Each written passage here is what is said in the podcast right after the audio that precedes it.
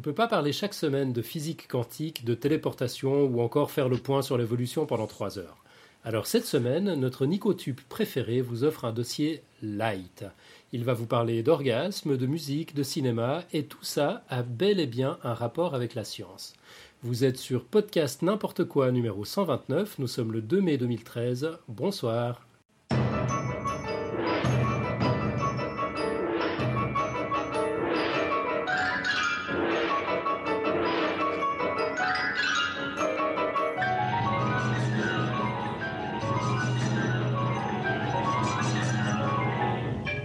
Au sommaire de ce numéro, Le dossier de Nicotube sur la mystérieuse Eddie Lamar.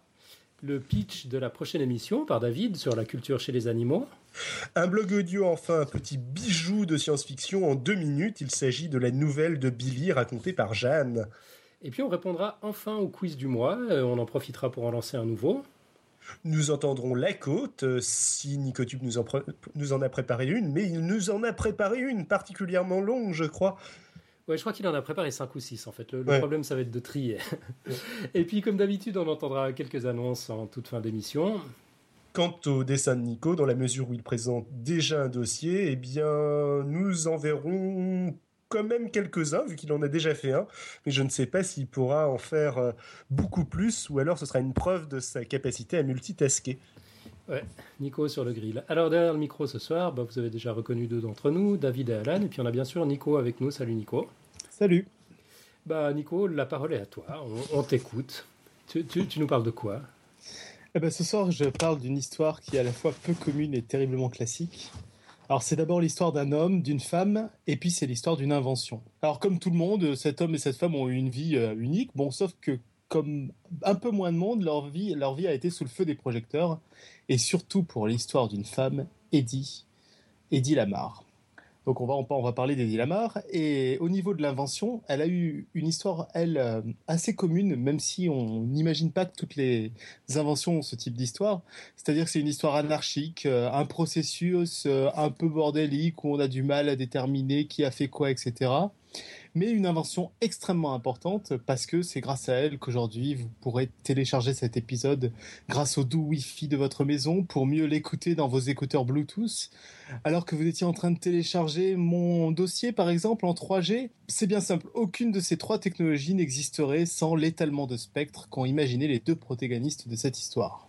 Ok, donc il y, a- il y a bel et bien un lien avec la science. Il y a bel et bien un lien avec la science. Alors vous allez voir que c'est assez light en science, mais ça en dit beaucoup sur le processus. euh, je- J'en parlerai à la fin sur le processus de création d'une invention. Et puis bon, c'est les protagonistes ont une histoire assez amusante, donc c'est un peu ce qu'on va retracer ce soir. Et alors, podcast audio oblige, on, on vous avait entendu en introduction à la place de l'introduction classique de Podcast Science, ce qui est la bande originale du dossier écrit et qui aura du mal à être la bande originale du dossier euh, audio, à savoir euh, le ballet mécanique de Georges Antil dont on va reparler tout de suite. Tu nous mets peut-être un autre extrait, euh, Alan? Euh, en fait, j'ai pas d'autres extraits sous la main. Je peux remettre le même éventuellement. Allez, remets le même, je pense que ça fera plaisir à tout le monde. Ouais, c'était merveilleux.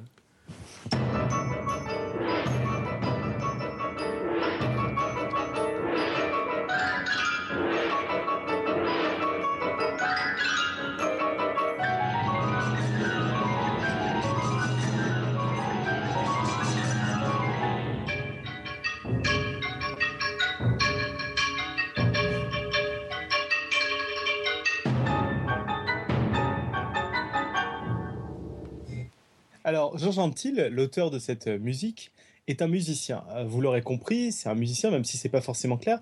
Il l'a toujours été, et en fait, ce qui est assez amusant, c'est qu'il l'avait compris bien avant ses parents, parce qu'il avait demandé une fois à Noël un piano en plastique, et un piano, et ses parents lui avaient offert un piano en plastique. Et euh, il l'a massacré, ce piano, avec un regard noir, en expliquant qu'il voulait, faire de la vraie musique. Bref, plus tard, il prend logiquement des cours de musique, il fait du piano, en particulier avec un élève de, de Liszt, donc pas n'importe qui, et il deviendra compositeur professionnel et commencera à, composer des musiques bah, comme celle qu'on a entendue, qui est celle qui l'a rendu le plus célèbre. Et bon, plus tard, euh, ça j'en parlerai pas, il a composé plusieurs musiques de films, euh, plus ou moins de manière alimentaire pour, euh, pour gagner de l'argent. Ce qui est intéressant par contre, c'est qu'il découvre assez vite un instrument très particulier, à savoir le pianola ou encore piano mécanique. Alors, ce type de piano, vous en avez déjà tous vu, j'en suis sûr, dans des films, des films plutôt d'horreur, parce que c'est en général l'instrument préféré des spectres. Parce qu'en effet, c'est un piano qui voit ses touches s'activer toutes seules sans qu'il y ait aucune intervention humaine. Donc quand on voit ce piano agir, la première fois, on se dit, oula, il se passe un truc étrange. Il y a le piano qui est en train de jouer de la musique tout seul et ses touches, euh, et, on voit vraiment les touches s'activer. Bon, alors hélas, ici on est sur Podcast Science, donc il n'y a pas vraiment de spectre à l'horizon. Bon, même si peut-être qu'on aura l'occasion d'en reparler, je sais pas. Mais ces pianos sont en fait un, objet tout simple et qui n'a rien de surnaturel. C'est un, ils sont faits d'un ruban de papier sur lequel des trous indiquent les notes à jouer. Alors en fait, euh, le piano contient un système pneumatique qui est directement relié au ruban, au ruban en papier. Ce qui se passe, c'est que quand le ruban n'est pas troué, tous les tubes d'air correspondant aux notes sont bouchés. Le piano reste inerte, il ne se passe rien. Mhm. En revanche, quand un tube rencontre un trou, bah, l'air peut s'en échapper ou peut rentrer. Et du coup, le marteau auquel le, le, tube, le tube d'air était relié va pouvoir avoir une, euh, une cavité à dessous qui se remplit ou qui se, ou qui se referme, qui va faire bouger le marteau et ça va aller taper violemment sur la corde et produire la note. Donc il y, a une intervention humaine, mais elle a été préparée. Voilà, elle a été programmée en fait, c'est ça, exactement. Donc le piano joue de la musique exactement comme si un humain appuyait sur les touches. Et sauf que cela, cela est activé par un système pneumatique et un rouleau troué. Alors ce qui est assez intéressant euh, là-dedans, c'est que c'est un système qui permet vraiment de reproduire de la musique comme elle serait jouée par un humain, de manière euh, très réaliste et beaucoup plus réaliste que des enregistrements ou, euh, ou d'autres hum, systèmes de piano mécanique qu'on pouvait, enfin, de piano électrique ou, ou autres qu'on peut, qu'on peut rencontrer de nos jours. Mm-hmm. Et alors, donc ce Georges Gentil aimait beaucoup ce type de piano. Et alors, je ne sais pas s'il était vraiment amoureux de ce type d'instrument, mais ce qui est forcé de constater que ça a eu une importance notable dans sa vie. Typiquement, il est donc principalement connu aujourd'hui pour le ballet mécanique qu'on a entendu, et cette musique, euh, qui devait être à la, fois, à la base une bande originale d'un film du même nom, mais bon, alors ça, dans le genre anecdote sympathique, euh, ça devait être la bande originale d'un film, sauf qu'à la fin, ils ont produit le film, ils ont produit la musique, et ils se sont rendus compte que la musique était deux fois plus longue que le film. Bon, ça, pose quelques problèmes techniques pour faire le montage, quoi. Bref, l'orchestration originale euh, était techniquement injouable à l'époque, elle a été jouée qu'en 99, donc là on est plutôt dans les années 30. Elle a mis, euh, elle a mis un bon paquet d'années avant d'être jouée. Et elle demandait de faire appel à 16 pianos-là, donc 16 pianos mécaniques, deux pianistes en chair et en os, trois xylophones, 7 cloches électriques, trois hélices d'avion, une sirène, quatre tambours, une basse et un tam-tam. Qu'est-ce qui fait que tu nous parles de ça? Alors, je vous trouve tout à fait compatible. Alors, je parle de ça en fait parce que déjà, bah, c'est un des protagonistes de l'histoire, et puis parce qu'en fait, on voit là-dedans une sorte, enfin, 16 pianos-là, ça veut dire qu'il avait envie de créer, il avait envie d'inventer, il y a un esprit créatif là-dedans. Musicalement, on peut en rediscuter, c'est des goûts et des couleurs. Mais voilà, il y avait une envie de création, il y avait une envie de programmation, il y avait des sortes d'inventions. Enfin, aller mettre des hélices d'avion ou des ou plus plein de pianos-là pour faire de la musique, c'était assez original. après, euh, voilà, chacun pense ce qu'il veut. Même Antil a un avis sur ce qu'il faisait. Il dit, je vais peut-être te dire, laisser dire la citation en anglais ou tu me laisses me ridiculiser avec mon anglais? Ah, alors attends, il faut juste que je la prenne sous les yeux. Ne bouge pas. Euh, voilà. Uh, the main clues of a composer's life are in his, uh, pardon, are in his music, but it is voilà. not always so easy to read them. Toutes les clés d'un compositeur sont dans sa musique, mais ce n'est pas toujours facile de les lire. Je pense que ça résume pas mal euh, ce qu'est le ballet mécanique. Alors, il disait pas ça spécialement à propos du ballet mécanique, mais euh, à mon avis, ça colle pas mal. Ouais. Bon, alors, Autant vous dire, c'est ce que j'ai dit tout euh, juste avant, le ballet n'a pas été joué avant 99, c'est-à-dire 70 ans après sa création. Alors, au-delà du fait qu'il était techniquement complexe de jouer ces mélodies, elles n'ont pas eu un grand succès en leur temps. Beaucoup reconnaissent dans cette création un, talent de composition et d'inventivité, mais après avoir fait la controverse lors d'une première à Paris, un critique américain a écrit le cinglant 40 euh, millions de Français peuvent avoir tort. Ça, ça me plaît, ça. Ou alors un autre qui écrivit très sérieusement et qui avait aimé, lui, écrit J'aime le bruit, donc j'ai aimé le ballet mécanique. ok, donc accueil mitigé, on dirait. accueil mitigé, alors sauf en France où a priori il, s'est fait quand même une petite notoriété auprès des Français qui toujours ont des goûts un peu particuliers euh, par rapport au reste du monde. Bon, bref, alors une telle débauche de sonorité et d'instruments pourrait vous laisser penser à un mauvais contrôle de ses hormones. Mais alors là, on ne rigole plus, absolument pas. Georges Antil était un amateur d'endocrinologie, c'est-à-dire dans ses temps libres, il se renseignait énormément sur les hormones et les glandes. Il s'en est même servi plus tard pour écrire des romans policiers. Bon, je m'éloigne un peu du sujet, mais euh, parce que là, je commence à, me faire accuser de publicité mensongère. J'avoue que je viens de parler d'un type qui, fait de la musique un peu bizarre. Il n'y a pas de science, il n'y a pas de Eddie Lamar. Donc, je vous assure, on va revenir au centre parce que c'est euh, ce goût pour l'endocrinologie qui va l'amener à, être, se retrouver face à face à la plus belle femme du monde. Je crois que c'est quand même le, dossier le plus improbable qu'on ait jamais eu dans le podcast Science jusqu'ici. Euh, j'ai essayé de résumer ce livre au mieux. Et donc, cette passion pour, euh, cette passion pour les hormones amena George à se retrouver face à la plus belle femme du monde. Et alors là, imaginez, alors que ses pupilles se dilatent, ses artères se contractent, que la température de son corps augmente, que son cœur commence à battre la chamade, que la pression artérielle devient une mesure quantique, que sa respiration devenait haletante, que son cerveau envoyait des impulsions électriques dans tous les sens, que ses muscles se crispaient et que des sécrétions jaillissaient de ses glandes chéries, celle-ci le demanda s'il avait des conseils pour qu'elle puisse grossir ses seins. voilà. Alors ça, c'est la première rencontre entre Georges Antil et Eddie Lamar. Ok, le décor est posé.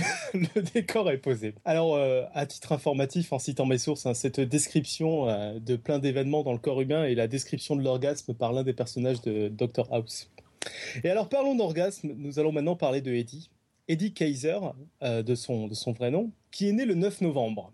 Alors, là, contrairement à d'habitude, je vais pas dire d'année, parce que c'est dès là, dès sa naissance, que commence la longue lignée des faits dont on ne peut être sûr. Et surtout en croisant les sources, c'est-à-dire que selon son autobiographie, elle serait née en 1914, puis en 1915. Mais on lit souvent sur d'autres sources, comme Wikipédia, qu'elle est née en 1913. Et si vous lui demandez, elle vous dira que c'est le plus simplement du monde en 1915. Ok. Du coup, euh, contrairement aux habitudes dans Podcast Science, euh, les parties les plus romancées de la vie d'Eddie Lamar, euh, que dont je vais parler là, sont peu vérifiables, mais sont agréables à rire et à raconter, souvent de bonnes anecdotes. Donc, vous attachez pas trop à la justesse des faits non scientifiques, mais plus à l'ambiance globale de cette personne et de son époque. Parce que Merci de l'avertissement, c'est déjà fait en fait. Alors, voilà. non, mais ce qui est intéressant, ce pour le coup, le livre que je vais citer à la fin, qui m'a beaucoup aidé à faire ce dossier, il est très agréable à lire parce que il prend beaucoup de recul par rapport à ça. Donc, euh, il se fait vraiment plaisir à aller à fond dans une anecdote pour après la détruire en disant c'était impossible, je le sais, mais bon, c'était une belle histoire. Et puis, euh, au-delà de tout ça, c'est ce dont on va parler, il y a quand même des idées directrices qui, à mon avis, restent vraies. Mais voilà, bon, typiquement l'autobiographie de, de Eddie Lamar, donc j'ai bien dit autobiographie, elle a été publiée, puis Eddie Lamar a porté plainte contre euh, le, nègre qui a écrit en fait l'autobiographie en disant qu'elle avait écrit n'importe quoi. c'est donc une autobiographie non autorisée. voilà, c'est ça. Bon, jusqu'au bout quoi. Bref, donc Eddie Lamar, né le 9 novembre, et très jeune, elle découvre plus ou moins joyeusement les corps nus et le sexe, c'est-à-dire euh, on apprend, alors toujours euh, des faits vrais ou non, d'un exhibitionniste croisé sur le chemin de son bus scolaire à un blanchisseur qui aurait tenté de la violer deux fois. Elle parle aussi d'une relation homosexuelle où des jeunes corps féminins pouvaient se frotter à travers des pyjamas en nylon. Donc matière inventée euh, à peu près une dizaine d'années plus tard l'anecdote. Toujours dans toute la vérité. Bon, la vérité est dure à déterminer. Ce qui est sûr, euh, qui est possible d'affirmer, c'est que dès sa jeunesse, elle a, sa jeunesse a été faite de plein d'événements liés au sexe et euh, qu'elle restera connue entre autres pour ses formes, vu qu'elle est connue comme, comme étant la première femme à, avoir été nue dans un film.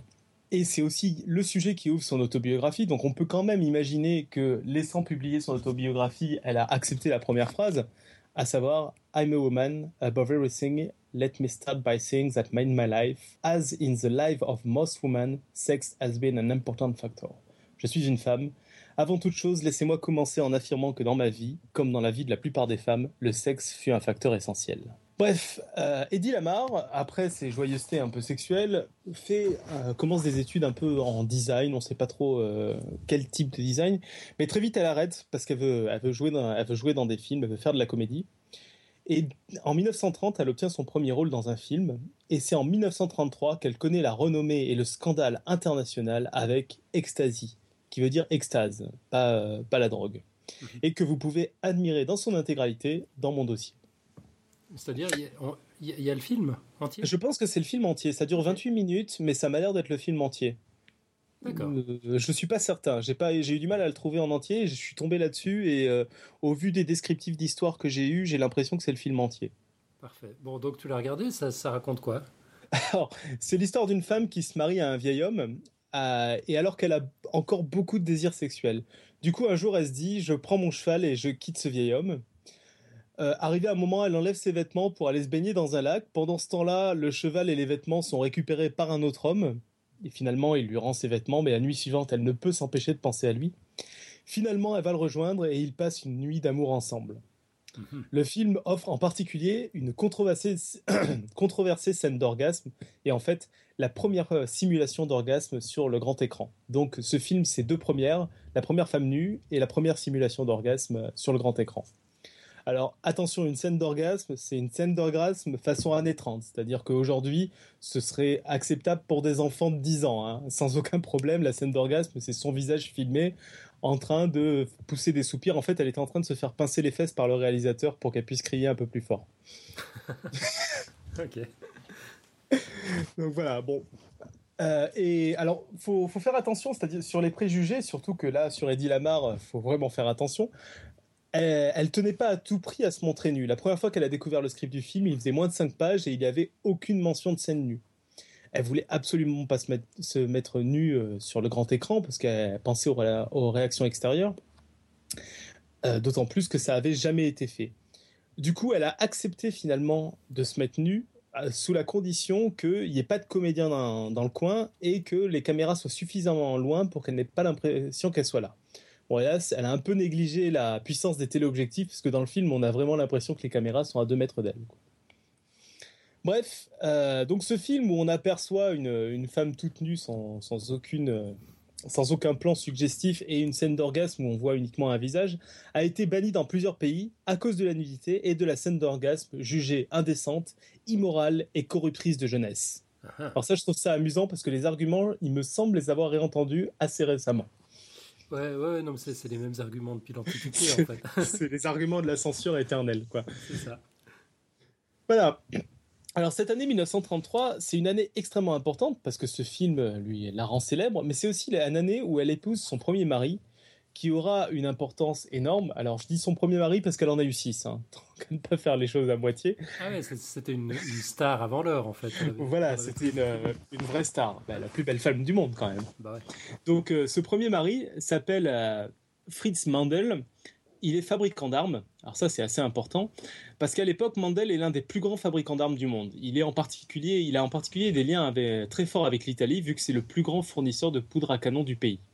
Mhm. Et alors, c'est par ces liens importants de fabricants d'armes qu'Eddie fut amené à croiser plusieurs noms qui ont marqué l'histoire, tels que Adolf Hitler, Mussolini ou même Sigmund Freud, euh, à des repas. Euh, où ils étaient invités, soit pour des affaires, c'était un peu le cas de Mussolini et Adolf Hitler, soit euh, pour des raisons un peu plus obscures telles que Sigmund Freud. Alors, attention, hein, le fait qu'elle ait rencontré ces personnes-là, on n'en est pas plus sûr que tout le reste de l'histoire. C'est très probable, parce que son mari était fabricant d'armes, mais euh, c'est pas dit qu'elle les ait tous rencontrés. Hein. Toujours est-il que donc elle a, elle a rencontré euh, pas mal de ces gens-là qui discutaient du coup à un repas. Ben, son mari faisait son boulot, il essayait de vendre ses armes et du coup et les autres parlaient de leurs problèmes. Elle a, ce qui est sûr, c'est qu'elle a beaucoup entendu parler d'armes et beaucoup entendu parler de problèmes d'armes et de, de technologie d'armes.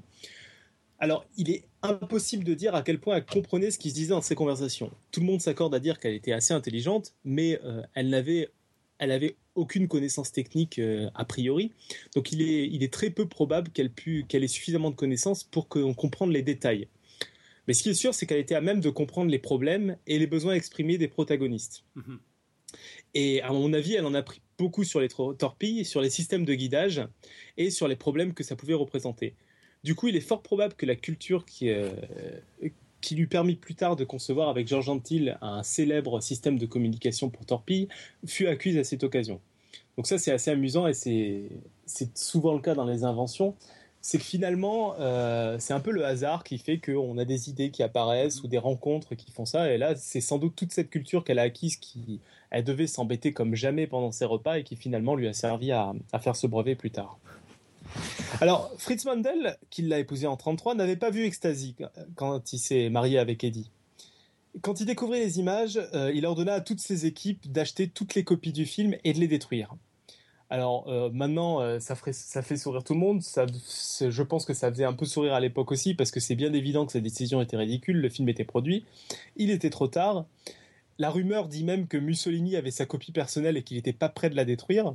Donc, euh, autant dire que euh, ben Fritz était un peu malheureux. du coup, il l'a un peu empêché de continuer à faire du cinéma. Et euh, ce mariage était tout sauf heureux. À côté de ça, on était donc, on était sur le milieu fin des années 30 l'Autriche devenait une terre un peu trop dangereuse pour une femme qui, plus est, était d'origine juive. Alors, a priori, parce que tout ça se passe en Autriche, en fait. Ah, tout ça se passe en Autriche pour l'instant. Mhm. Une femme d'origine juive. Du coup, un soir, elle prend ses habits, elle prend les habits de la bonne et s'échappe vers le nouveau monde. Alors, quand je dis elle prend les habits de la bonne, la bonne ça c'est, j'ai pas eu le temps de le détailler, mais c'est une anecdote assez amusante parce que c'est vraiment ça. C'est-à-dire que elle avait fait attention à embaucher une bonne qui, du point de vue corpulence, lui ressemblait. Et un soir, elle s'est vraiment déguisée, elle lui a mis du somnifère et elle s'est fait passer pour elle parce que la bonne devait rejoindre son amant euh, aux États-Unis. Donc c'est vraiment l'évasion romanesque. Je sais pas ce qui est vrai là-dedans, bien sûr, mais ça contribue euh, au personnage et à l'anecdote. Ça, forme une très jolie histoire. voilà, c'est ça. Jusque-là, c'est palpitant. Voilà. Du coup, euh, elle, elle, va aux États-Unis et c'est aux États-Unis où une deuxième vie cinématographique l'attendait et où elle obtint son nom de légende, Eddie Lamar qui vient du nom d'une autre actrice. Euh, je crois que c'est Béatrice Lamar, mais je suis pas sûr. Bref, c'est aussi là-bas que quelques années plus tard, elle décida de consulter un spécialiste en, endocrinologie pour augmenter la taille de ses, de ses seins. Comme quoi, même la plus belle femme du monde a ses complexes. Et eh ouais. Donc là, on a nos deux protagonistes et qui se sont rencontrés. Alors, la rencontre de Georges et Eddie, c'est la rencontre de deux univers. Celui d'un musicien-compositeur un peu fou, fou et amoureux des pianos mécaniques, et celui de la star connue pour ses rôles, dénudés et ayant passé un premier mariage malheureux auprès d'un fabricant d'armes. Du coup, Eddie raconte assez vite à, Georges les discussions de son ancien mari au sujet des torpilles errantes mal guidées. Et elle lui dit qu'elle avait des idées pour corriger ce problème de guidage non sécurisé et c'est l'expérience musicale de Georges et son goût pour les pianolas qui finit de poser le concept de la fameuse invention. Alors là, il va falloir que tu détailles un peu, parce ah, que le alors, rapport je vais les pianolas et les torpilles... Alors, je vais détailler l'invention, mais d'abord, il faut comprendre un peu, euh, pour comprendre l'intérêt de cette invention, il va falloir parler un tout petit peu de radio. Nos oreilles nous permettent d'entendre une certaine gamme de sons. Alors, cette gamme commence par des sons très graves, que nous distinguons à peine, et des sons tellement aigus qui ne sont pas non plus audibles. Pour mesurer les notes, ou plus généralement n'importe quel signal périodique, on utilise le Hertz. Un Hertz, c'est un signal qui se répète une fois par seconde, alors qu'un signal de 10 Hertz se répète 10 fois par seconde. Mhm. Alors, euh, j'en avais déjà parlé avec un peu plus de détails dans l'épisode sur la transformée de Fourier. Bon, tout signal périodique, voilà, il se répète plus ou moins une fois par seconde et on mesure ça en Hertz. L'oreille humaine, elle peut entendre des sons, des vibrations de l'air, entre 20 Hertz et 20 000 Hertz c'est une gamme de fréquences relativement réduite. Là, ça a l'air grand, mais en fait, c'est assez réduite. Typiquement, quand vous allumez votre radio, vous choisissez une fréquence. Elle est aussi en Hertz, mais en général, du moins sur la bande FM, en millions de Hertz. Du coup, on peut se demander comment fait-on pour entendre sur une radio une radio sur une fréquence bien au-delà du domaine de l'audition humaine? Bon, au-delà du fait, bien sûr, comme me l'a corrigé Alan avant, juste avant ce dossier, que ce ne sont pas des ondes sonores dans la radio FM, mais plutôt des ondes radio. Euh, bon, reste que le problème se pose quand même de pourquoi on met des fréquences autour du mégahertz et pourquoi en changeant de fréquence on arrive à changer de radio? Alors en fait, euh, la solution qui permet de diffuser plusieurs radios en même temps et plusieurs radios en même temps s'appelle la modulation. La modulation, ça consiste à déplacer le message dans une autre gamme de fréquences, autour de ce qu'on appelle une fréquence porteuse.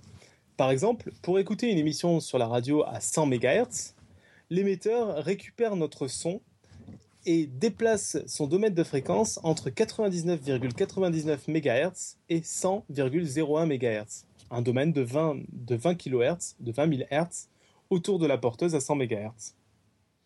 Et du coup, le récepteur, quand il reçoit ce, signal qui est à 100, autour de 100 MHz, il fait l'opération inverse. Il redéplace la gamme de fréquences entre 0 et 20 000 Hz. Ce qui permet en fait d'aller stocker l'information dans une gamme fréquentielle et de la ramener. Et c'est comme ça que, en changeant les porteuses, eh bien, on peut stocker plusieurs sons, plusieurs radios sur, euh, euh, bah, sur, un même, euh, sur plusieurs espaces fréquentiels sans, et après les ramener quand ça nous intéresse. Je sais pas si j'étais clair. je crois à peu près, je, voudrais, je voudrais juste vérifier. Donc quand je branche ma, ma radio sur la bande FM sur la fréquence 102.6 par exemple, Ça, c'est la, c'est la porteuse.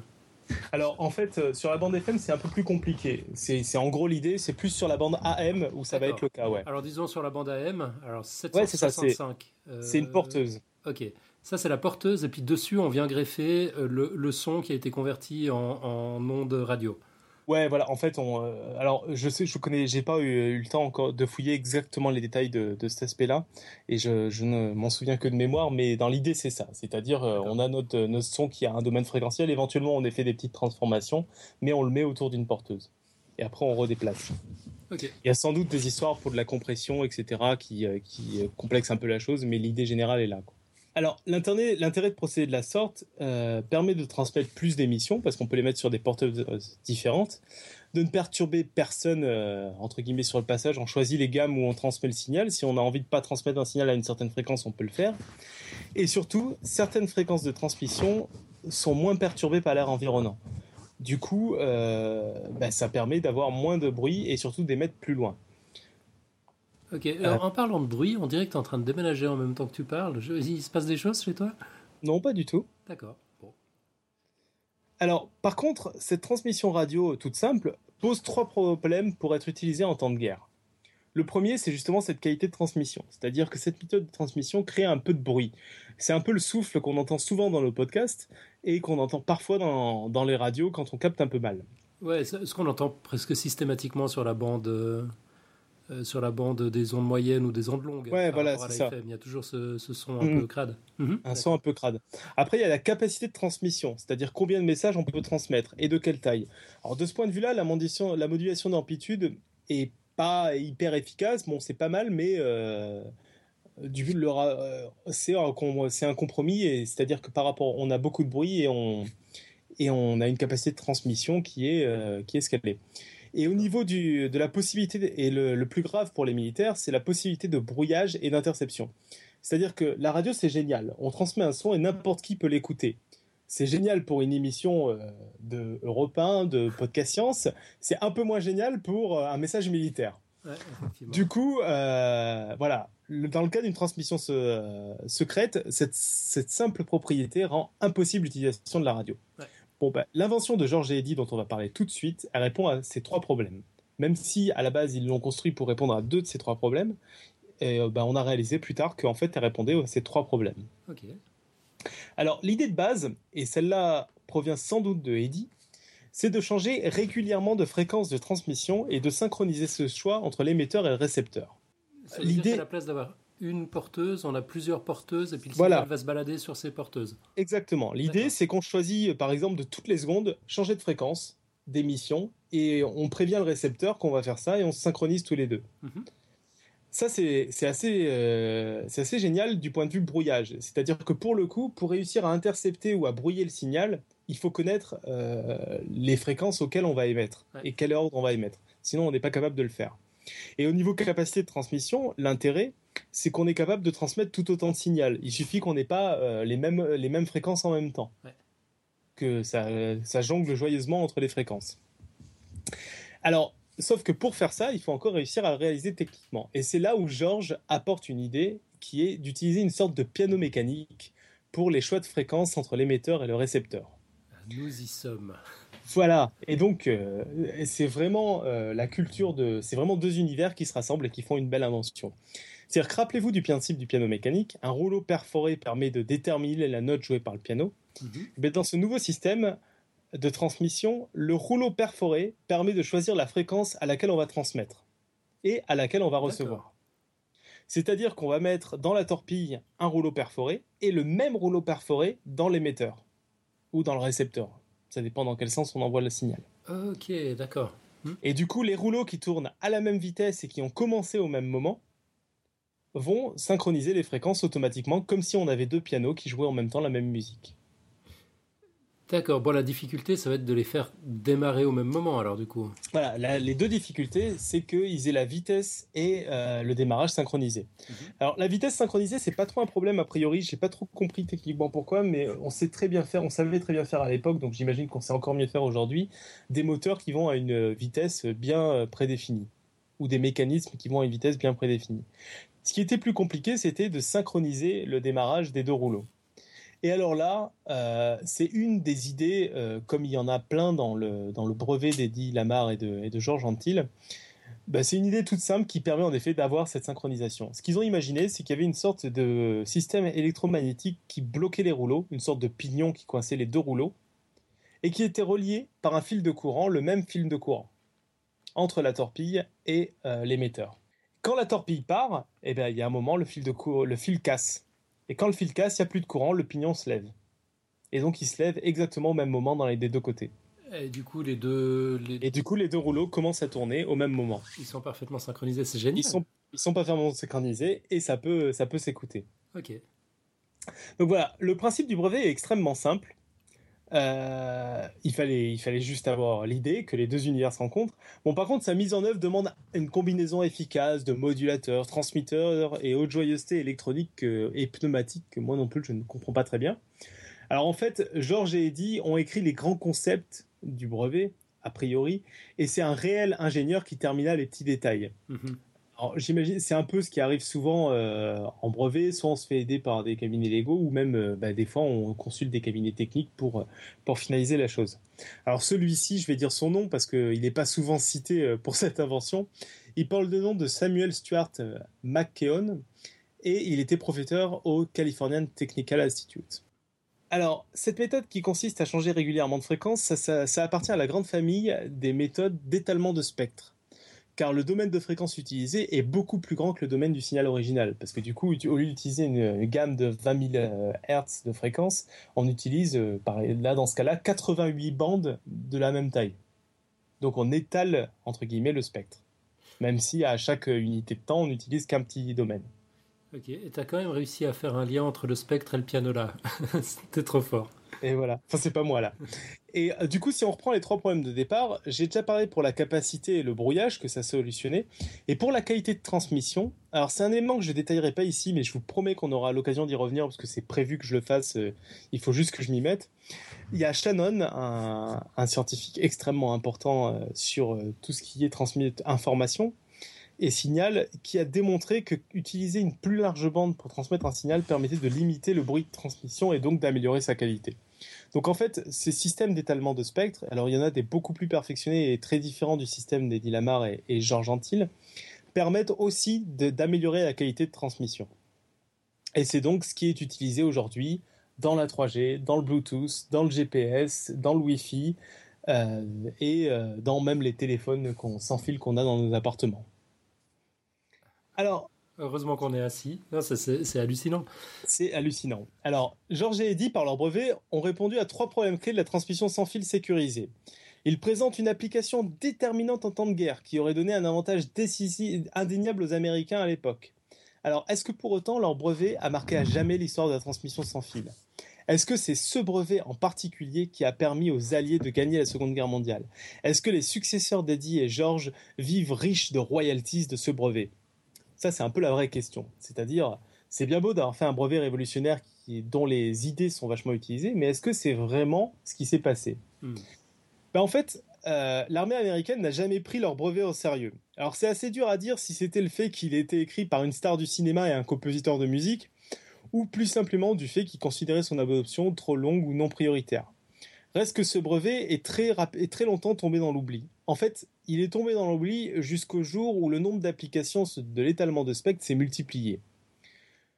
Donc, comme j'ai dit, dans nos jours, on l'utilise dans beaucoup, beaucoup de systèmes. On, pourrait alors, on peut alors se dire, bon, ok, en fait, il est tombé dans l'oubli, puis un jour, quelqu'un l'a ressorti de l'oubli et s'est dit, c'est génial, et a, fait, et a, eu des applications, et ça a explosé. Eh bien, en fait, non. En substance, ces technologies sont effectivement basées sur une idée qui est en tout point similaire avec l'idée de George et Eddie, mais a priori, elles ont probablement de nouveau germé dans des esprits d'hommes, indépendamment de la plus belle femme du monde et du mauvais garçon de la musique. C'est quand même un peu triste. Donc ça a été réinventé. Ça a été réinventé a priori. Enfin, c'est ce que j'ai, moi, c'est ce qui me ressort de, lecture et tout ça.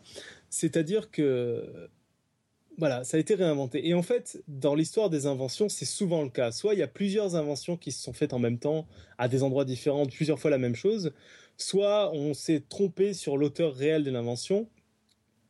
Euh, on ne sait jamais euh, un beau chemin euh, comme on l'imagine, l'invention, une invention d'un objet. Hmm. Du coup, par contre, une fois que toutes ces inventions ont révolutionné le monde, on a cherché à donner un nom à l'inventeur originel, celui qui a eu le premier l'idée. Il est alors vrai, alors il y a quelques contestations, mais a priori, on peut dire que les premiers écrits parlant d'étalement de fréquence sont ceux d'Eddie Lamar et Georges Antil. C'est même à ce titre qu'ils ont reçu plusieurs distinctions, telles que l'Electronic Frontier Foundation Pioneer Award en 97, ou encore c'est grâce à cette invention qu'Eddie est devenu membre de l'Académie des sciences d'Autriche. Mais euh, il n'y a pas forcément un lien entre ces inventions d'aujourd'hui et ce, ce dit brevet. Alors, que faut-il retenir de cette histoire? Est-ce que Georges et Eddie sont à l'origine du Wi-Fi, comme on aime le dire? Non. Est-ce que ce sont des usurpateurs qui finalement n'ont pas mérité leur prix? Encore moins. Georges et Eddie font à mon avis partie de cette interminable liste de gens qui font avancer les sciences chaque jour et qui déposent des pierres sur le chemin de la connaissance, amenant alors des idées à être tellement dans l'air du temps qu'on peine à retrouver l'auteur original. Le premier. Et, euh, et finalement que ça a tout simplement aucun sens de retrouver cet auteur original. Et ces deux-là, ils ont un mérite particulier qui est de raconter une belle histoire. C'est-à-dire qu'on n'a pas eu souvent l'occasion de raconter, de rencontrer une académicienne nommée par Playboy parmi les 100 stars les plus sexy du siècle. Magnifique. Bon, vous n'êtes pas les seuls à raconter une belle histoire. tu, tu, nous as fait un beau cadeau ce soir. Voilà. J'adore. Ok, tu as, quelques conseils de lecture à nous donner, si on veut aller plus loin? Le livre qui parle, euh, dont les gens parlent, euh, je vais, je vais vous parler du livre que j'ai lu d'abord et que j'ai beaucoup aimé, plus que le livre dont beaucoup de gens parlent. Okay. Le livre que j'ai beaucoup aimé, il est dans mon dossier, il s'appelle Spread Spectrum, Eddie Lamar and the Mobile Phone, et c'est par Rob Walters. Alors c'est un livre passionnant qui m'a permis de réaliser ce dossier. Il parle, il décrit très bien euh, la vie de George, la vie de Eddie Lamar. Il parle, il décrit très bien l'invention en elle-même, mm-hmm. et il a tout un chapitre complet sur l'invention du téléphone mobile qui mériterait un dossier à lui tout seul. C'est, euh, c'est juste passionnant euh, de voir un peu comment on y est arrivé petit à petit et, et que c'était pas gagné d'avance. Celui-là, tu l'as lu jusqu'au bout? Celui-là, je l'ai lu jusqu'au bout euh, et il est, il est, vraiment très très bien. Merveilleux, parce qu'on a une question technique de, de No Skill dans la chatroom que je vais te relayer. euh, J'arrive. Du coup, tu pourras Alors, le deuxième, qui est, qui est sans doute le plus connu euh, sur la vie d'Eddie Lamar, s'appelle Eddie's Folly, Life and Breakthrough Invention of Eddie Lamar, the most beautiful woman in the world. Alors, celui-là, j'ai commencé à le lire. Il décrit et euh, enfin de manière très très longue la vie au quotidien de Eddie Lamar et Georges Gentil. Euh, j'ai pas fini encore. Je pense que si on s'intéresse plus aux sciences de l'histoire, il est moins intéressant que le premier. Dans les livres que je n'ai même pas ouverts parce que je n'ai pas réussi à me les procurer, il y a l'autobiographie d'Eddie Lamar. Je dois dire qu'avec tout ce que j'ai appris, j'aimerais beaucoup mettre la main dessus. Donc si quelqu'un là, n'hésitez pas à me l'envoyer. Mais vous avez quelques citations du livre sur Wikipédia qui, qui donnent envie. Enfin, ça a l'air assez, euh, assez sympa comme bouquin. Et après, euh, oui, je voudrais conseiller un podcast fantastique que j'ai découvert. Bah, je crois que tu l'as écouté aussi, Alan. Ouais, ouais, tu me l'as fait entendre. Ouais. Et qui est un podcast. C'est néerlandais, c'est ça? C'est irlandais. C'est irlandais, donc c'est en anglais. Et euh, en fait, alors je sais pas s'ils font ça à chaque épisode, parce que j'en ai écouté qu'un. Mais là, en gros, ils parlent de la vie d'Eddie Lamar et ils interprètent ça comme une petite pièce de théâtre audio. Ouais, c'est du théâtre radiophonique en fait. Et alors c'est très bien joué, c'est extrêmement complet. C'est euh, ils ont un système où ils font semblant de changer de fréquence radio pour pour zapper les scènes avant qu'elles deviennent trop longues. Enfin, c'est euh, génialissime. Ça s'appelle comment? Ça s'appelle What Next for Eddie Lamar et c'est par Joe O'Byrne et le podcast, je sais même plus comment il s'appelle. C'est un podcast. Euh, officiel entre guillemets je crois que c'est pas un podcast amateur c'est un non, podcast de la de, RTE exactement de la radio-télévision irlandaise Okay. Ah, et euh, non, mais. Euh, on mettra la référence sur le site. Il est sur mon dossier, en fin de dossier. Mais vraiment génial. Si vous devez, euh, si vous n'avez pas de temps, euh, écoutez ça et ça vous dira euh, un peu plus que ce que j'ai dit dans mon dossier et surtout de manière fort agréable. Mm -hmm. Allez, balance les questions techniques. en fait, il y avait juste une question technique. attends, parce qu'évidemment, je l'ai plus sous les yeux. Voilà, c'était No Skill qui demandait si pour avoir une large bande, on utilise des antennes fractales. Aucune idée. Bon, voilà. Alors sinon, moi j'ai encore un petit commentaire à faire. Tu as dit que par rapport à l'histoire de la qualité de la transmission, Shannon avait, avait bossé dessus et puis que tu allais nous présenter quelque chose. Ouais. Alors pour, euh, j'informe les auditeurs et toi en même temps parce que je suis sûr que tu as oublié, euh, ça va se passer le 6 juin, tout ça. Ah bon? Attends, il y a une date? Ouais, il y a une date. Le 6 juin prochain, tu t'es engagé à nous parler du théorème de Shannon. D'accord. Bon, d'accord. Mais je sais pas si je vais parler de ça en particulier. Moi, je vais parler du théorème d'échantillonnage de Shannon. Shannon a fait beaucoup de choses, donc je suis pas sûr que je parlerai de ça en particulier. Mais Shannon, il faudra qu'on en fasse plusieurs choses, parce qu'il a, il a vraiment fait euh, beaucoup, beaucoup de choses, quoi. Enfin, bref. Ok. ouais. Mais d'accord, le 6 juin, euh, théorème d'échantillonnage de Shannon, et vous verrez, c'est sympa. voilà, et puis comme ça. C'est des vrais maths, c'est un bon gros dossier de maths comme à l'époque, quoi. ouais. Non, mais ton, ton dossier d'aujourd'hui, moi, il, il m'a beaucoup plu. hein. Franchement, c'est super. Bah, écoute, tant mieux, c'est marrant. Ouais, il, il faudrait qu'on fasse des, des portraits comme ça plus régulièrement. Enfin, c'est c'est une Bah, après, le, le problème, c'est qu'il faut avoir des bouquins. Et moi, là, quand même, euh, je- j'ai eu mon petit moment de solitude hier euh, pendant notre chouette, euh, notre journée du travail national. euh, parce que, euh, mine de rien, il n'y a pas grand-chose de scientifique à raconter. C'est une jolie Ouais, histoire ouais. dont on ne sait pas ce qui est vrai à l'intérieur. Mais au niveau découverte scientifique, c'est c'est dit en deux mots, quoi. Ouais, et puis là, c'est peut-être un peu l'exemple extrême, mais je pense qu'il y a quand même pas mal d'histoires à raconter euh, derrière, Ouais, euh, derrière derrière les portraits des scientifiques, gens. ouais. quoi. Ouais. C'est aussi Mhm. sympa justement de, de romancer la chose. Alors peut-être pas le faire systématiquement, mais euh, le, le fait de pouvoir présenter un personnage et de pouvoir raconter son histoire, même si du coup on présente un peu moins de, euh, d'éléments scientifiques, euh, rend la chose Ouais, et puis voilà. particulièrement agréable. Et puis bon, ça donne carrément envie de lire en effet euh, l'autobiographie non autorisée d'Eddie d'Eddie Lamar. euh. Je- Mais après, après ce, qui est, ce qui est un peu triste là dans cette histoire-là, c'est que finalement, justement, on ne sait pas grand-chose. C'est-à-dire que c'est quand même un énorme mystère. C'est le seul brevet qu'elle a déposé, je crois, Eddie Lamar. hein. C'est quand même un énorme mystère de se dire tiens, je vais, je vais déposer un brevet sur les transmissions sans fil. Alors, je crois que derrière ça, il y avait quand même. euh, ce que j'ai lu de plus pertinent, à mon avis, là-dessus, c'est euh, a priori, elle a eu envie de faire ça pour un peu sauver son pays d'origine, quoi. Elle s'est dit là, je tiens quelque chose qui permettrait aux, aux Alliés de, de gagner la guerre. Et je crois que c'est ça la motivation euh, derrière, euh, derrière ce brevet-là, quoi.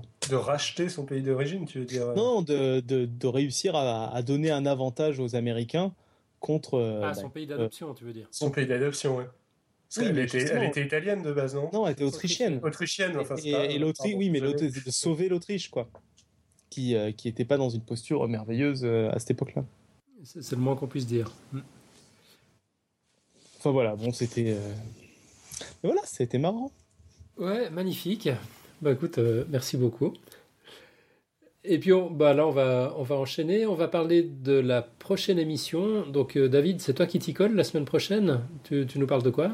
Alors, en effet, euh, quand on s'intéresse aux caractéristiques humaines, un grand classique consiste à se demander si elles sont innées ou acquises. Nombre de personnes, et pas que des théistes de tout poil, cherchent aussi à comparer l'être humain à ses cousins de l'arbre phylogénétique du vivant et déterminer ce qui le rend ou non spécial. À travers ces deux problématiques, je vais essayer la semaine prochaine d'examiner, euh, de de déterminer si l'on peut parler de culture quand on s'intéresse aux grands singes, aux cétacés, aux oiseaux chanteurs, au monde des fourmis et à quelques autres. Pour ce faire, je vous proposerai au passage quelques petites définitions envisageables de la culture. Et voilà, donc ce sera sur la culture dans le monde animal la semaine prochaine. Donc si je peux me permettre, après avoir parlé de cul, on parle de culture, c'est ça?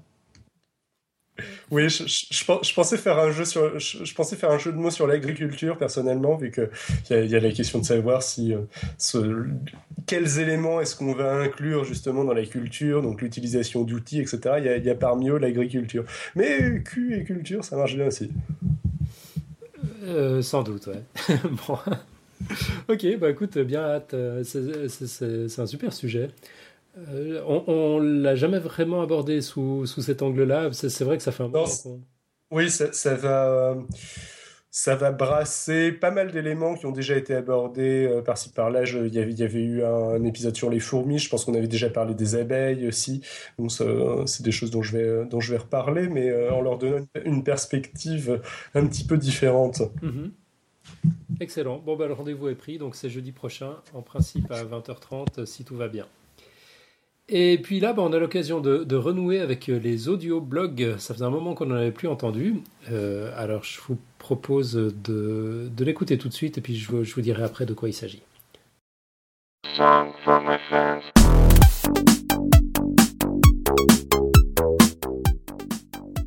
La nouvelle par Billy sur le blog scienceabilly.com.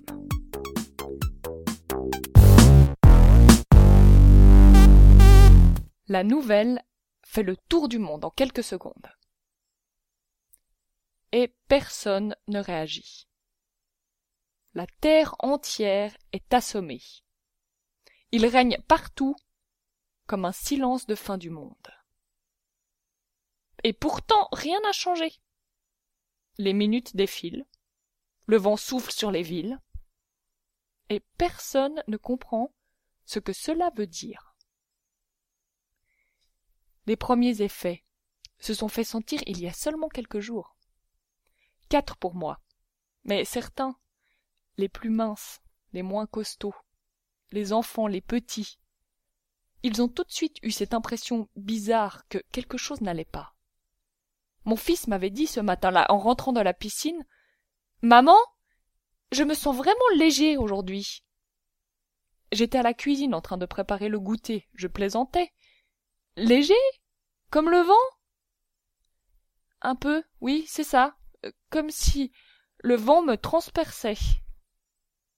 Tu veux dire que ton corps aurait des fuites? dis-je en l'embrassant. Plutôt ici, plutôt là? demandai-je en le chatouillant dans le cou et sur le ventre. Il rigolait. Arrête, maman! Viens manger des crêpes. Tu verras, ça colmate les fuites.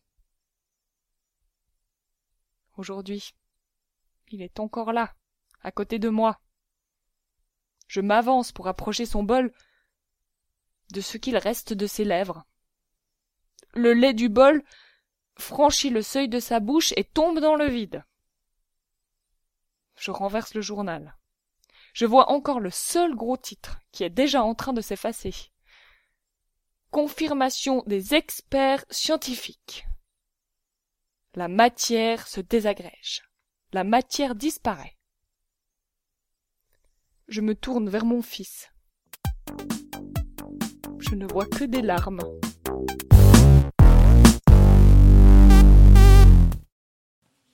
Voilà, c'était pas très scientifique, mais c'était un petit moment de bonheur. C'était une petite nouvelle de science-fiction écrite par Billy, l'auteur du blog Scienceability, donc scienceability.com. Euh, vous trouverez bien sûr tous les, tous les liens dans les notes de l'émission et dans le, le petit euh, post euh, relatif à ce, ce, blog audio, donc sur le site podcastscience.fm. Il était enregistré par notre amie Jeanne, Jeanne Durussel. Ça, ça vous a plu?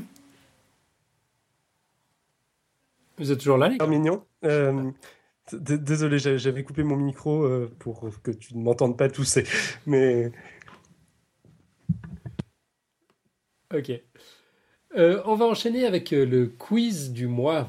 Alors, pour rappel, le quiz de ce mois-ci est une idée de notre ami Georges McKee.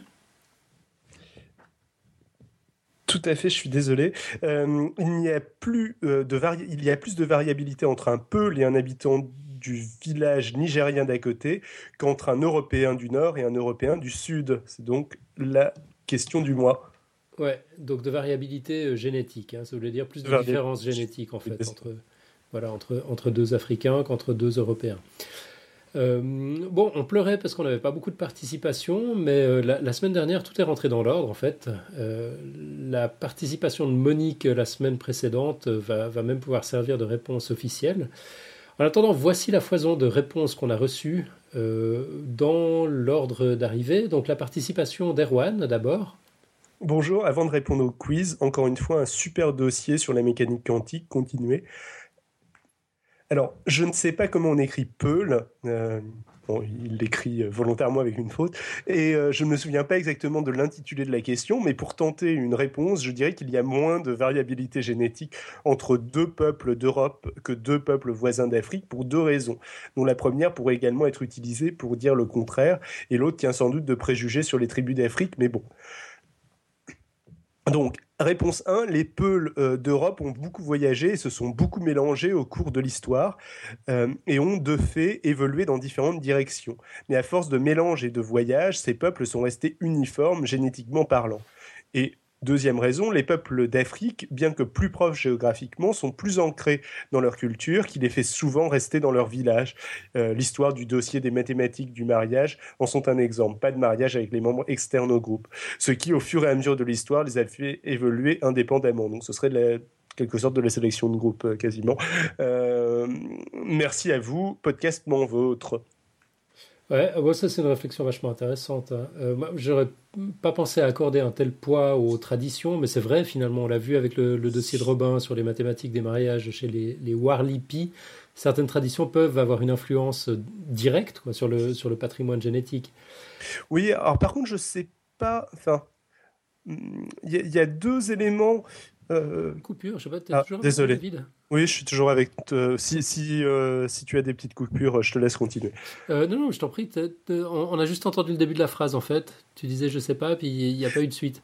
Je sais pas dans quelle mesure c'est euh, c'est valable, mais euh, il me semble euh, que euh, niveau euh, niveau peuple nomade, déjà, je sais pas dans quelle mesure il y en a pas en Europe. Il me semble qu'il y en a euh, qu'il y en a quelques-uns aussi. Et, et généralement, en fait, le peuple nomade ne veut pas forcément dire se mélanger. Euh, Il y, a- il y a tout un tas de cultures nomades, euh, entre autres, euh, entre autres en Chine, qui ne se, qui, qui vont d'endroit en endroit, mais euh, sans euh, forcément euh, se marier avec des personnes externes au groupe. Mhm. Mais, mais bon, ça, c'était juste une remarque, une remarque comme ça. Bon, en Europe, je crois qu'il n'y a, plus tellement de peuples nomades. Effectivement, ils ont été sédentarisés de force, Mm. Euh, notamment euh, les, les Roms et d'autres d'autres.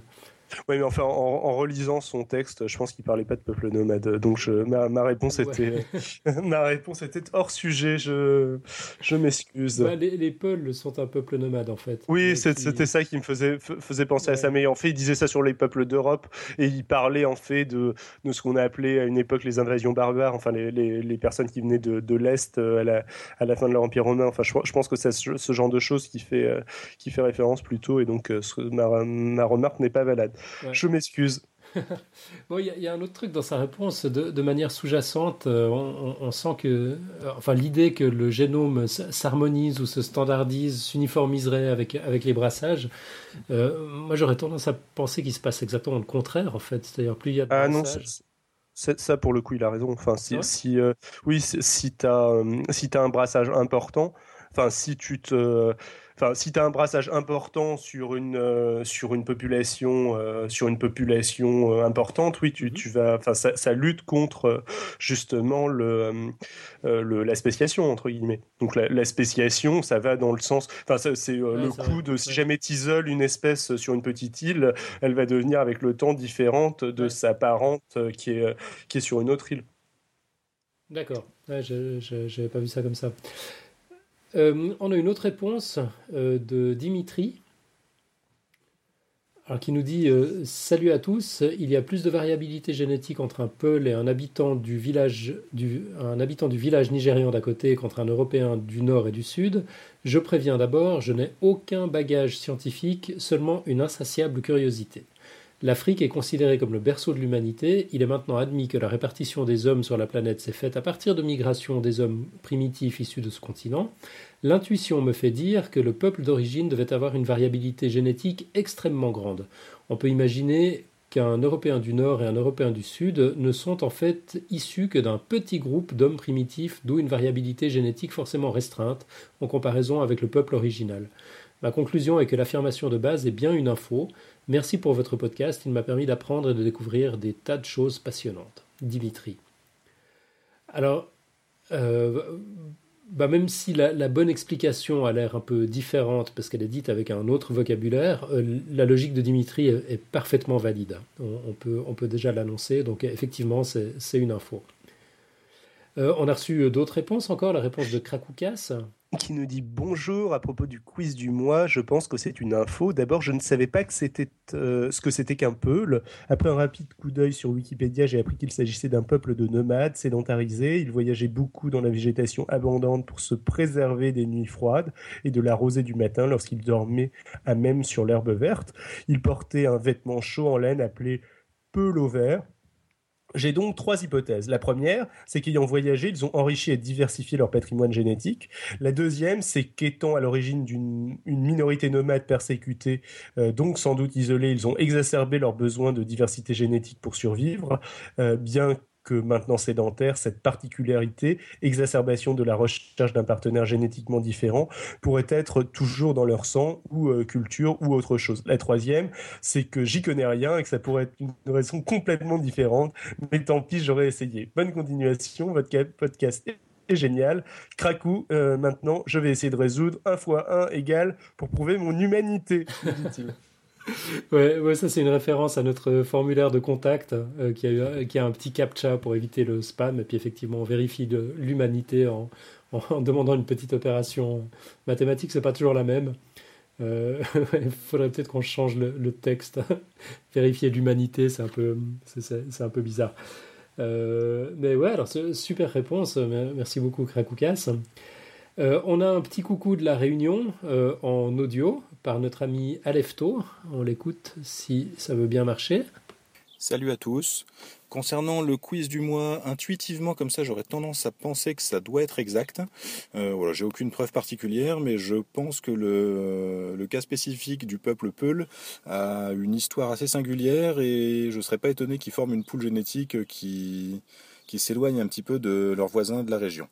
Euh, voilà, donc ça c'était juste ma réponse pour le quiz. Et sinon, une deuxième chose, euh, dans la fin du dernier épisode, euh, Alan parlait de d'un moteur en développement qui permettrait de mettre Mars à quelques semaines de la Terre.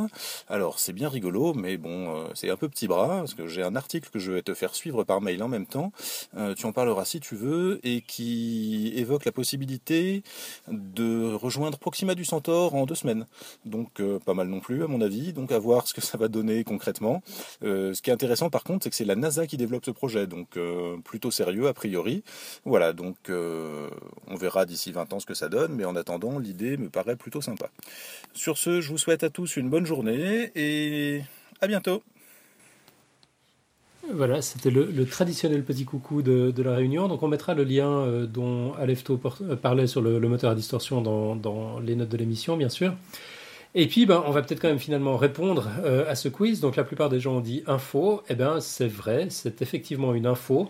Alors, je vous lis la réponse de Monique, qui était la première à nous envoyer la bonne réponse.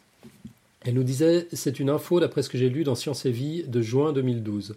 L'Afrique possède la plus grande diversité génétique de l'humanité. La migration très périlleuse des hommes modernes sortant d'Afrique il y a 60 000 ans fut un goulot d'étranglement qui a réduit drastiquement le nombre de reproducteurs hors d'Afrique. À chaque étape du voyage, les migrants constituent un sous-échantillon de la population en place et leur diversité génétique est donc inférieure à celle de la population d'origine. Cette séparation est à l'origine d'une diminution de la diversité génétique au fur et à mesure que l'on s'éloigne du berceau africain. Ainsi, le peuple Kwazan, en Afrique australe, possède la plus grande diversité génétique, alors que les peuples d'Amazonie ont la plus faible de l'humanité. Un grand bravo pour vos émissions et vos dossiers. Ah voilà, c'est- magnifique parce qu'en plus j'ai même pas eu besoin de, travailler pour produire une réponse cette fois-ci. On, a eu euh, bah, voilà, les, contributions, les avis, les opinions et même euh, la bonne réponse qui ont été fournies par, les auditeurs. C'est formidable, un tout grand merci. Euh, c'est vraiment extra. Lucille nous a fait un dessin pour l'occasion. D'ailleurs, euh, qu'on va, bah tiens, je, vais essayer de le publier sur le live et puis vous le retrouverez de toute façon dans, les notes de l'émission. Et puis, bah, il est l'heure de, de lancer un nouveau quiz. Alors, je vous propose euh, le suivant. Les épices ont un fort pouvoir antibactérien. Info ou intox? Vous, vous avez une opinion, a priori, David et Nico? Pas trop trop. euh, Tu m'aurais dit anti-inflammatoire, euh, je- je- j'aurais plutôt dit oui, en tout cas pour, euh, pour le piment, mais Ok, donc là, c'est les épices ont un fort pouvoir antibactérien. Donc, aucune idée. tu te prononces pas, Nico? Moi, je dis que comme tous les trucs de, de Alan, c'est faux, quoi. Donc toi, tu dis intox. Ouais. Ok, c'est basé sur euh, la loi des grands nombres, c'est ça? Sur, la fait que, sur le fait que tout ce que tu as proposé était faux. C'est vrai? Tu crois? Je serais biaisé. Bon, euh, bah, David, que- que- comment on fait pour participer? Eh bien, pour participer, vous pouvez commencer euh, dès maintenant. Euh, vous pouvez le faire en audio. Nous avons un répondeur sur le site ou par écrit, comme vous préférez, par mail, Twitter ou Facebook. Ne vous enquinez qui n'est pas avec les précisions scientifiques, nous nous en chargerons avec plaisir. Par contre, si vous avez des témoignages, des anecdotes, des opinions, nous attendons vos contributions avec impatience. Ouais, enfin, si vous avez envie de vous enquiquiner, euh, vous, pouvez. En l'occurrence, ça m'a bien arrangé. Mais il faut vraiment pas vous sentir obligé. C'est un peu ça l'idée. Ok.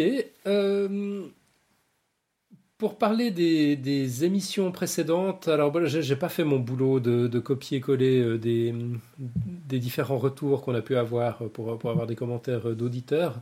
Désolé. Par contre, bah, je profite d'en être là dans l'émission pour vous poser la question, cher auditeur. Qu'est- Qu'est-ce que vous avez pensé de notre émission de 3 heures de la semaine dernière? On savait que ça allait être long, mais euh, on s'était pas, enfin, je m'étais pas forcément rendu compte que ça allait durer 3 heures. Et puis à un moment, il a fallu décider en cours de route qu'est-ce qu'on fait? Est-ce qu'on est coupe en deux? Est-ce qu'on interrompt? Est-ce qu'on continue? Puis on, a opté pour continuer, parce qu'après tout, voilà, on est, un, on est un podcast, on n'a pas les contraintes de grille que, que pourrait avoir une radio. Quand on est dans une discussion passionnante, si on a envie de continuer, on peut. Euh, mais je me demandais quand même à l'arrivée euh, comment c'est perçu, comment c'est apprécié. Trois heures, il faut quand même se les enfiler. Euh, moi, j'ai trouvé que c'était vraiment génial en fait. Et puis, je, je regrette pas qu'on ait fait trois heures. Je pense que ça aurait été difficile de faire moins pour aller au fond des choses comme on, comme on l'a fait.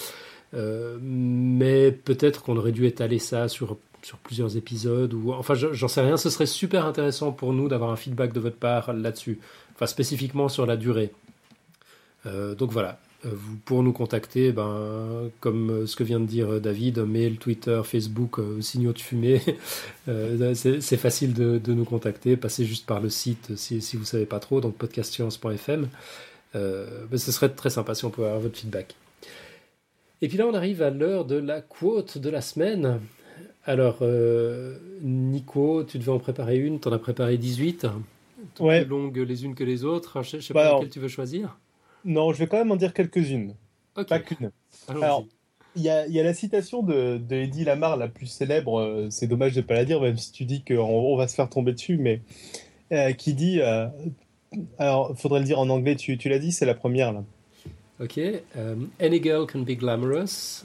All you have to do is stand still and look stupid. Euh, qui dit que toute, toute fille peut, peut, peut, peut être sexy, attirante, je sais pas comment on traduit glamoureuse, gla- Euh, glamour. que peut être glamour, ouais. Toute fille peut être euh, glamour, euh, tout ce que tu, vous avez à faire, c'est de rester droite et d'avoir l'air stupide. Et sinon, la deuxième qui va être la quote officielle de Podcast bah, la première, je sais pas, moi je la trouve marrante, après, enfin, c'est Eddie Lamar, quoi. C'est- Bah, c'est- dans l'esprit du dossier, on dirait. Ouais, ouais. La deuxième, par contre, je la trouve très belle. Ça, c'est bah, l'auteur du bouquin euh, dont je vous ai parlé euh, juste avant, donc Rob, euh, je sais plus comment. Ah, je l'ai plus sous les yeux. Euh, ouais, moi, je Rob Walters. Ok. Et qui dit, bah, je te laisse le dire aussi, j'ai envie que ce soit dit en bel anglais, ça tient. Oh. Uh, Hedi's beauty was a genetic accident, whereas her intellect was a combination of genetics and experience. La beauté d'Eddie était un accident génétique, alors que son intelligence était une combinaison de génétique et d'expérience. Ouais, j'ai une petite coupure sur le premier mot, donc c'est la beauté de Eddie hein, qui était Ah, voilà. un accident génétique. Mhm. Ouais, c'est magnifique. Voilà, euh, c'était à peu près mes deux citations. Les autres, je sais pas si on les dit, elles sont longues, mais. Il y a celle de l'éléphant, moi j'aime beaucoup, mais elle est longue alors. Euh, ouais, c'est vrai que c'est très long. Écoute, on les mettra peut-être dans les notes de l'émission. pour, Ouais, euh, voilà. Pour, euh, pour, pour les personnes qui seraient intéressées à les lire. Elles sont, elles sont cool, hein, mais c'est pas vraiment des quotes. euh, c'est c'est des phrases, quoi, des longues phrases en, en anglais. Ah oui, si, il y a un truc marrant, ça c'est pas une quote, mais voilà. Si on en doit en dire qu'une marrante qui est courte, c'est que l'auteur, donc euh, la a priori. Voilà, l'auteur a donné des, des cours a priori euh, sur euh, l'étalement de spectre. Et donc, il raconte When I taught spec- Spectrum, Eddie Lamar was, was my core spice, my spice girl. En gros, il raconte que euh, si Eddie Lamar a un mérite, c'est que dans ses cours de, sur le- l'étalement de spectre, ça permettait à même les élèves les plus glandeurs de lever les yeux quand il disait Je vais vous parler d'une fille qui est, qui est connue pour avoir euh, créé l'étalement de spectre et, euh, et avoir été la première femme à simuler un orgasme dans un film. quoi. Ouais, c'est un bon moyen de capter la- l'attention quand tu parles C'est ça. dans un cours de sciences. Pas mal. Voilà. Ok, Et bon, là, bah, il y a- là, je l'ai pas traduit parce qu'il y a un jeu de mots anglais dedans. Donc, euh, euh, ouais, écoute, là aussi, on la mettra dans, dans les notes de l'émission. Euh, parce que c'est vrai que c'est pas tellement, c'est pas tellement traduisible. Je, je me lance pas en tout cas. euh, voilà. Merveilleux. Bah écoute, merci. T'as, t'as, t'as bien bossé. Bah ouais, Ouais. ça m'arrive. Ok, donc euh, il est l'heure des, des petites annonces et plugs divers. Euh, et puis, bah, c'est ton tour. Déjà. Moi? Ouais. Euh, oui, c'est qu'on on veut de l'aide pour Lyon. Bon, c'est juste que oh, il me semble, de mémoire, et je crois qu'Alan, tu confirmeras, que des auditeurs avaient envie qu'on fasse une émission à Lyon, comme une soirée en live, comme on avait fait pour les, autres, les deux autres soirées radio dessinées. Nous, joyeux Guélurons, on a dit oui, avec plaisir, on va faire une soirée à Lyon, on s'occupe de tout le contenu, trouvez-nous un lieu. Alors le problème, c'est qu'il n'y a pas de Lyonnais dans la bande, et que si on ne trouve pas un Lyonnais pour, euh, nous, pour nous trouver un lieu où on puisse diffuser une émission, donc on n'a pas besoin de grand-chose, on a besoin d'un peu de place, d'une connexion Internet de qualité, et euh, c'est à peu près de courant électrique.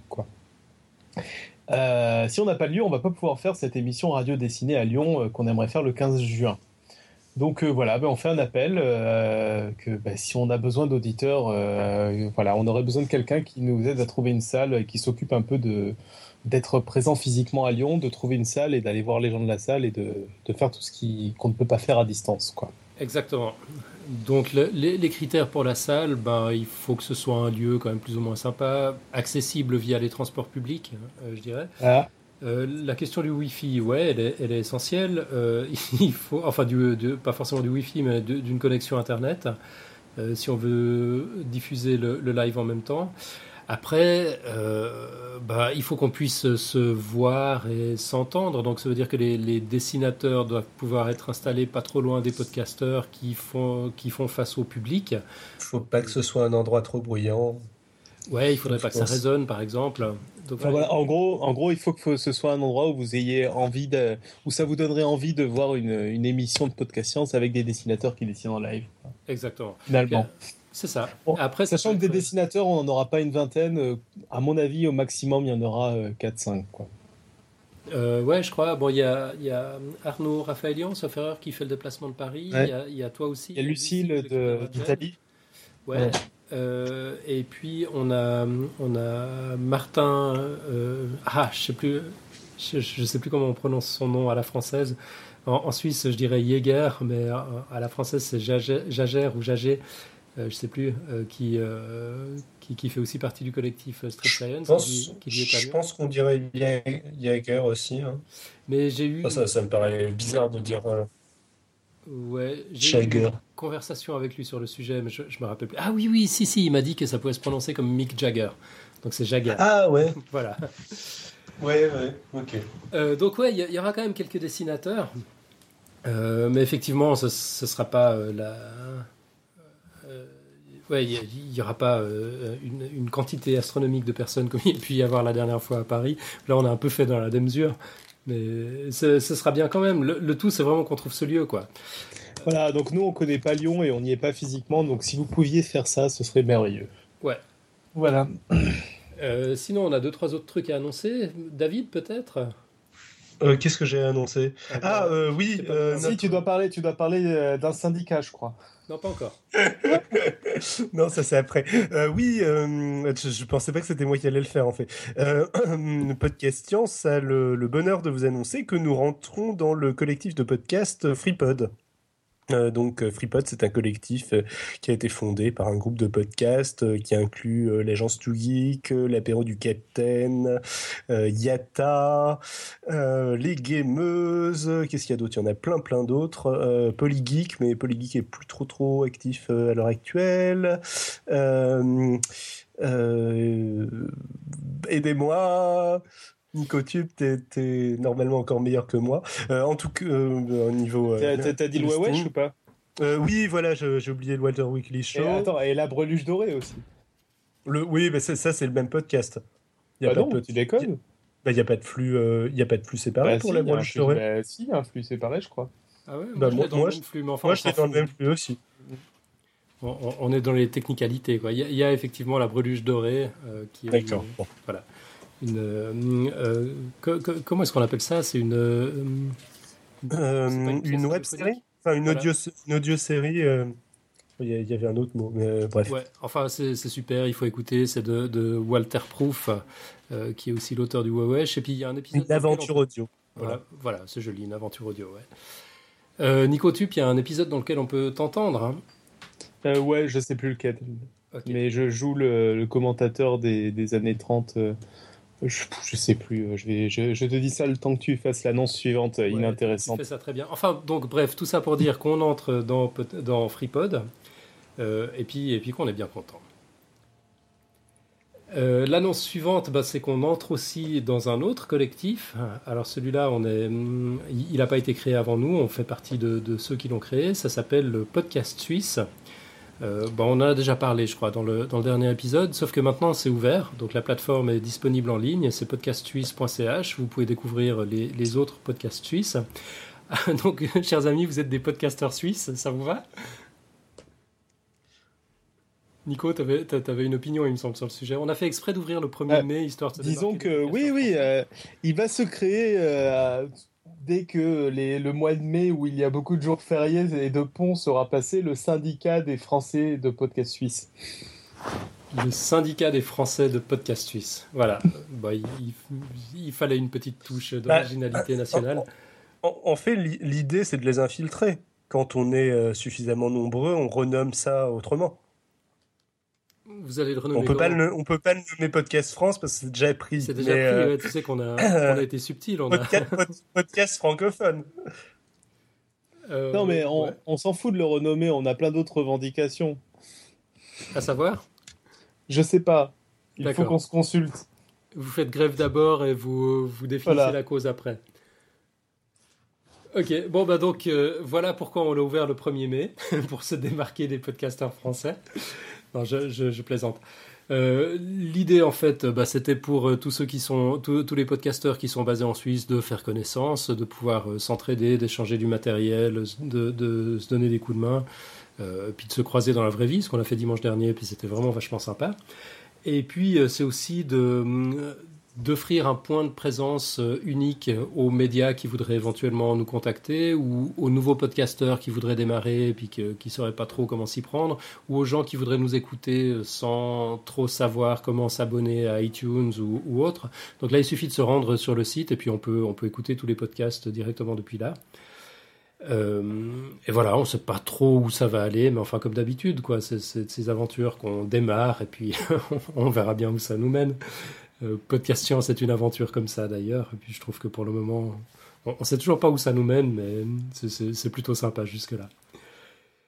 Euh, sinon, je voulais profiter de faire un petit plug pour un, blog influent, un blogueur influent, euh, nicotup.fr, qui arrête pas de publier des trucs, c'est temps, t'es vachement prolifique. Ah non, attends, c'est juste la candidature à 42, quoi. Ah, T'as as aussi écrit un, un petit article d'opinion Ouais, euh, sur les livres, sur les, les livres. euh, Sur les livres audio. les Non, livres non, c'est surtout. euh, donc j'ai candidaté à 42. Non, l'info importante, c'est que je suis admissible. Ok. Donc, euh, donc tu voilà. vas faire quoi là? Tu vas, tu vas y Là, aller? je vais, je vais Tu aller à l'étape suivante qui est un oral. euh, un oral. Donc je vais aller voir l'oral, voir ce que ça donne, parce qu'après ça donne accès à la charte de 42. Je suis bien impatient de voir ce que c'est.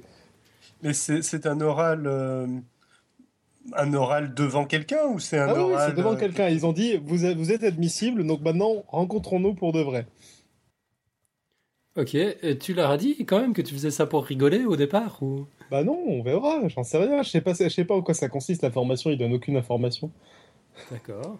Tu vas leur dire quoi Écoute, là, pour l'instant, il y a un cherche- moment, en fait, il y a un moment donné où il veut te demander quelle est ta formation, hein, tu sais. ce qui est, ce qui est- alors je, je détaille sur, euh, sur mon blog donc les, les, les évaluations, c'est assez amusant. Et là, sur l'admissibilité, ce qui est très drôle, c'est qu'ils disent donc voilà, il y a un oral pour se rencontrer pour de vrai, et ils mettent vous pouvez venir accompagner, sans aucune autre précision. Du coup, euh, je cherche accompagnateur. euh, faites des candidatures si vous, si vous avez une candidature vraiment sympathique. Vous pourrez venir avec moi à l'entretien de 42. Parce qu'ils précisent là, pas si c'est les parents ou pas.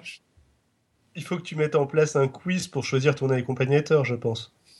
Ouais, je sais pas, je veux de l'originalité dans les candidatures. euh. non, mais c'est assez amusant, quoi, donc on verra. Ok, Donc, euh, infiltration dans 42.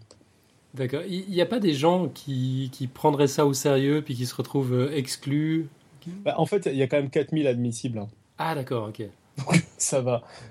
J'avais des scrupules au début. Non, mais enfin, je me suis dit, ah, parmi Euh, 4000, ça va. non. Ala- Alan, de, tout- de toute façon, enfin bon, oui, à la rigueur, tu piques, euh, tu piques la place d'un mec à l'oral, mais ça, ça c'est pas vraiment grave. Puis de toute façon, enfin, euh, si, euh, fait, les, si, j'ai fait les Nico, évaluations. si Nico est admis et va, jus- et va jusqu'à la fin, le, le, il refusera sa place et quelqu'un d'autre la prendra. Enfin, celui qui sera le euh, suivant dans les listes d'attente euh, prendra sa place, ça, péna- ça pénalisera personne. Bon, ça va alors. Je, je cautionne du coup. Bon, merveilleux. Je ne doute pas que, que notre Nicotube va, va être admis. Ah oui, c'est ton jamais? Attends, parce qu'après, il y a la piscine. Je sais pas encore en quoi consiste la piscine. Tu sais, tu sais pas ce que c'est la piscine? Non. la, la piscine, c'est normalement, c'est tu, euh, tu codes non-stop pendant 15 heures. Ah, mais juste une journée? Ou- ou- je, je sais pas exactement combien ça va être, euh, combien ça va être de temps, mais l'idée c'est de te faire coder non-stop sur un projet euh, en situation de stress où tu as le, t'as le projet en début de, en début de piscine et tu as un temps déterminé pour, euh, pour terminer le projet. Alors, selon les versions, c'est bon, des trucs qui ont été inventés par des, des mecs de de l'Epita Epitech à la, à la base et qui sont euh, qui sont pas mal généralisés dans pas mal d'écoles de ce genre. Et selon les versions ça va de euh, je pense une dizaine d'heures à j'ai entendu parler de piscines de plusieurs jours euh, où les, les gens ne dorment pas. J'espère que ce ne sera pas ça ton test pour te- sinon on pourra dire que tu, tu te donnes vraiment à fond pour pour cette interview en immersion Ouais, ben on verra peut-être. hein. Écoute, euh, je, je demande d'avoir. En tout cas, la dernière épreuve, je vais la publier un de ces quatre dès que j'ai le temps de d'écrire un peu les épreuves. La dernière épreuve est très rigolote. Parce que pour teaser, c'est-à-dire que mettre une évaluation impossible comme dernière épreuve d'un concours d'admission, c'est péchu. Une question faut impossible. C'est-à-dire que. euh, c'est-à-dire que- qu'elle est impossible? Ah oui, je l'ai démontré. Ça se démontre Ah, facilement en fait. qu'elle est impossible. Enfin, ça se démontre facilement, c'est un, ex- un truc classique en maths. euh. Donc je trouve ça panache. Mais, mais j'ai quand même réussi le test, donc je vous raconterai comment on fait. C'était pour teaser. ok, bon. Et tu publies ça quand? Je sais pas, faut que je, faut que j'ai le temps là. Ouais, bon, d'accord. Ok, excellent. voilà. Bah, je crois qu'on a, on a à peu près fini. Euh, David, un, un dernier mot? Euh, non, non, va- ou tu veux que je, que je balance le petit mot de conclusion peut-être? Ouais, c'est ça. Donc, merci d'avoir euh, répondu favorablement à nos invitations répétées de partager, viraliser, promouvoir le podcast et commenter nos contenus via le blog et les réseaux sociaux. Continuez comme ça, aimez-nous sur Facebook, Podcastiance, suivez-nous et retweetez-nous sur Twitter, c'est pareil, c'est at Podcastiance. Venez discuter sur notre communauté Google+, qui s'appelle, comme vous vous en doutez, Podcastiance, et notez-nous sur iTunes, on vous adore Merveilleux. Ben, un tout grand merci à Nico pour son dossier, à David, à la chatroom, aux auditeurs, à tout le monde. Et puis, ben, on se retrouve la semaine prochaine. À bientôt. Ciao, ciao. Ça marche Ciao. à Ciao. tous.